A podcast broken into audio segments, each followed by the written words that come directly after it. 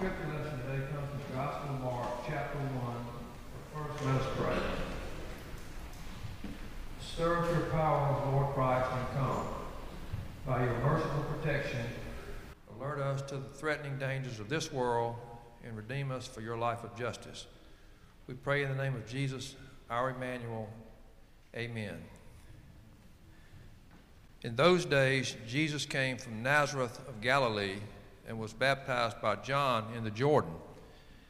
And just as he was coming up out of the water, he saw the heavens torn apart and the Spirit descending like a dove upon him. And a voice came from the heavens You are my Son, the beloved. With you I am well pleased. And the Spirit immediately drove him into the wilderness. He was in the wilderness 40 days, tested by Satan, and he was with the wild beasts, and the angels waited on him. This is the word of God for the people of God.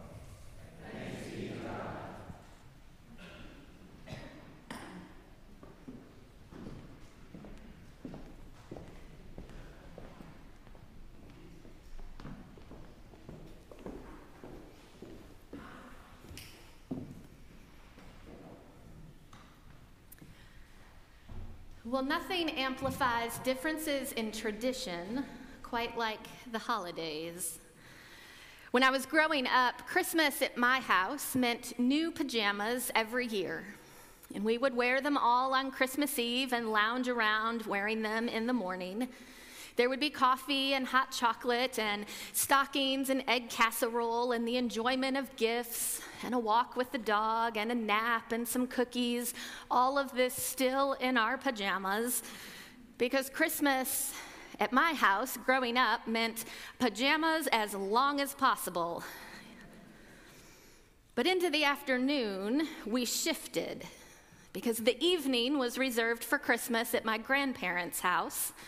My dad's side of the family would all assemble, and there would be honey baked ham and spritz cookies as far as the eye could see. Those were my grandmother's favorite. And there would be a grown ups table upstairs and a kids' table downstairs. And all of this was enjoyed in dresses and tights and shiny shoes, shirts pressed and pants pleated, hair combed and curled. Because if Christmas at my house was relaxed, Christmas at my grandparents' house was fancy. Now, here's the thing about that both were great. I have treasured memories of Christmas at my house and Christmas at my grandparents' house. One wasn't better than the other, they were just different. And Christmas in the four Gospels is the same way. Four Gospels, four stories of Christmas. Each of them celebrates in their own right. And so, this Advent, as we prepare to tell our own story of Christmas, we're going on a bit of a holiday home tour. And maybe along the way, we'll learn something about what kind of celebration we most need.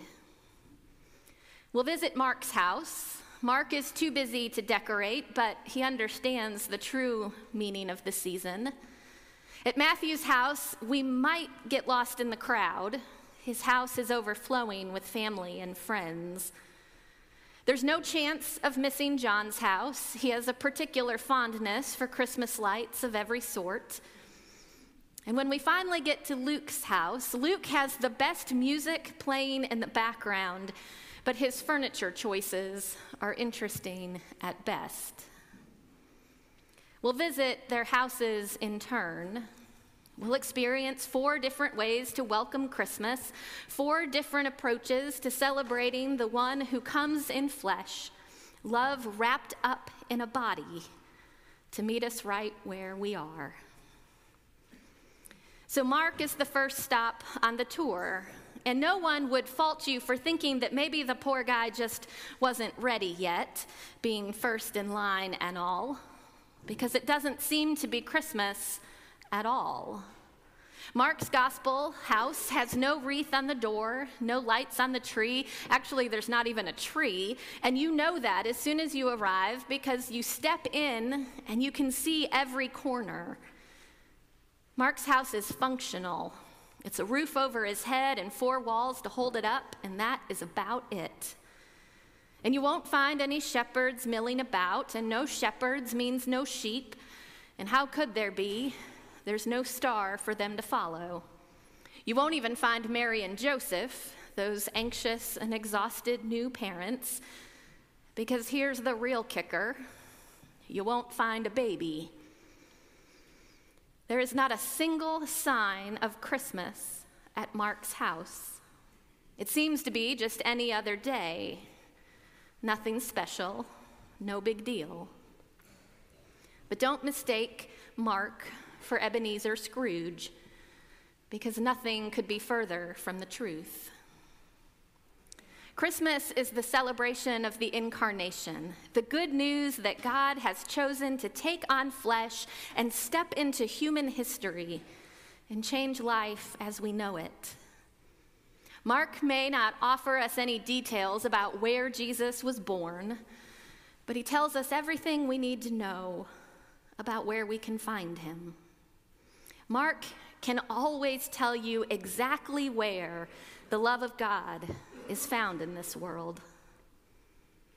The first glimpse we see of Jesus in Mark's gospel is the day of his baptism when he comes up from the water and the Spirit of God falls down upon him, and the voice of God calls him beloved. It's a good moment, but it's fleeting and immediately, the gospel tells us, the Spirit drives Jesus out into the wilderness. Now, if you are liturgically minded, you might be thinking that we go to the wilderness during Lent, not during Advent. But this is Mark's story, and this is the way he tells it. And Advent, you know, it means arrival. So, according to Mark, immediately upon arrival, Jesus is in the wilderness. Now, you've heard me say this before wilderness, when it comes to Jesus, is never just about geography. It's not just a place on the map, it's a condition of the heart, it's an ache of the soul. Wilderness is where everything uncertain emerges front and center. It's where you can't make it on your own. And it's where the way of God feels feeble and frail and maybe even foolish as other voices start to seem more reasonable. The wilderness is anywhere that disappointment is fresh, anyway, anywhere your spirit feels caught in a storm. It's anywhere you can't help but wonder if God is actually paying attention or not. You won't find that wilderness on a map, but it is possible that you have found it at home or at work or even at church. Because the wilderness is never very far away for any of us. And Mark knows this. Mark never lets us forget this, and he does his absolute best to ensure we will remember it all through this season and well beyond. Because from the beginning of his gospel right up until the end, Jesus is in the wilderness. He battles demons and storms. He pushes back against systems that oppress. He feeds the hungry. He heals the sick. He casts out any power that tries to dehumanize us. His ministry starts in the wilderness and it ends there too, up on a cross with his own blood spilled upon wilderness ground. Mark doesn't spend any time telling us where Jesus was born, but he tells us over and over again where Jesus will be found in the wilderness. That matters because Mark knows how often we find ourselves in the wilderness. Now, again, Mark's house is small and simple and it's not decorated because he doesn't spend very much time there. He's always on the move, chasing Jesus with this incredible sense of urgency. Mark uses the word immediately 41 times in 16 chapters. The other three Gospels, they use it a combined total of nine times. Mark's gospel has no time for fussing around, no time for frills, because when your heart is bruised and broken, your need for Jesus is immediate. And there's no manger in Mark's gospel because Jesus isn't there to lay in it. He's in the center of town where powers and principalities meet and people's lives hang in the balance. He's in the neighborhoods with manicured lawns where people of all ages exhaust themselves chasing after an ever evolving understanding of success. He's in the neighborhoods where lawns are an afterthought, where people of all ages worry more about safety than anything else. He's in dorm rooms and college libraries in the middle of all nighters, awake with you in lonely hours when you are trying to figure out who you're going to be in this world. He's in hospital rooms and jail cells where na- nightmares don't fade in the morning light. He's in quiet houses and empty bedrooms where grief filled tears can be heard on nights that are far too silent. And he's in places like Club Q in Colorado Springs, places that should be sanctuary but have become yet another place where terror leaves its terrible mark. As far as Mark is concerned, we don't really need to know where Jesus was born. We just need to know where we can find him. And Jesus will always be found wherever he's needed most. Now, all of this means that Mark's house is the place that no one wants to visit, but it's good to know it's there. I hope that you won't need the Christmas story the way that Mark tells it. I hope every minute of your holiday is merry and bright. I hope the worst thing that happens for you is that you end up with a stomach ache after eating too many cookies. But if that's not the case, Mark's house is there, and the door is always open. Because Christmas can be hard it's supposed to be the most wonderful time of the year, full of joy and light and warmth, but sometimes that expectation, it only magnifies days that feel dramatically different. Days that are full of fear and pain or loneliness or grief. And that is when we will need to visit Mark. Because I know that some of you just celebrated Thanksgiving with an empty place at the table. And I know that some of you are worried about paying the bills, and some of you are trying to figure out where you fit in. I know that some of you are struggling with faith or how to make sense of such a broken world. I know some of you are exhausted and some are lonely as all get out, and frankly, some of you would just really like to catch a break. And there will be room for you at Mark's house, and you won't be alone. What's more, you might even find some reason for hope. Because there's one other thing about Christmas at Mark's house. When Jesus was in the wilderness, the gospel says he was with the wild beasts. And you know, no other gospel makes mention of that. They all tell this story, but none of them mention that. But you know what it is. It's all the reason we need to light that candle of hope today.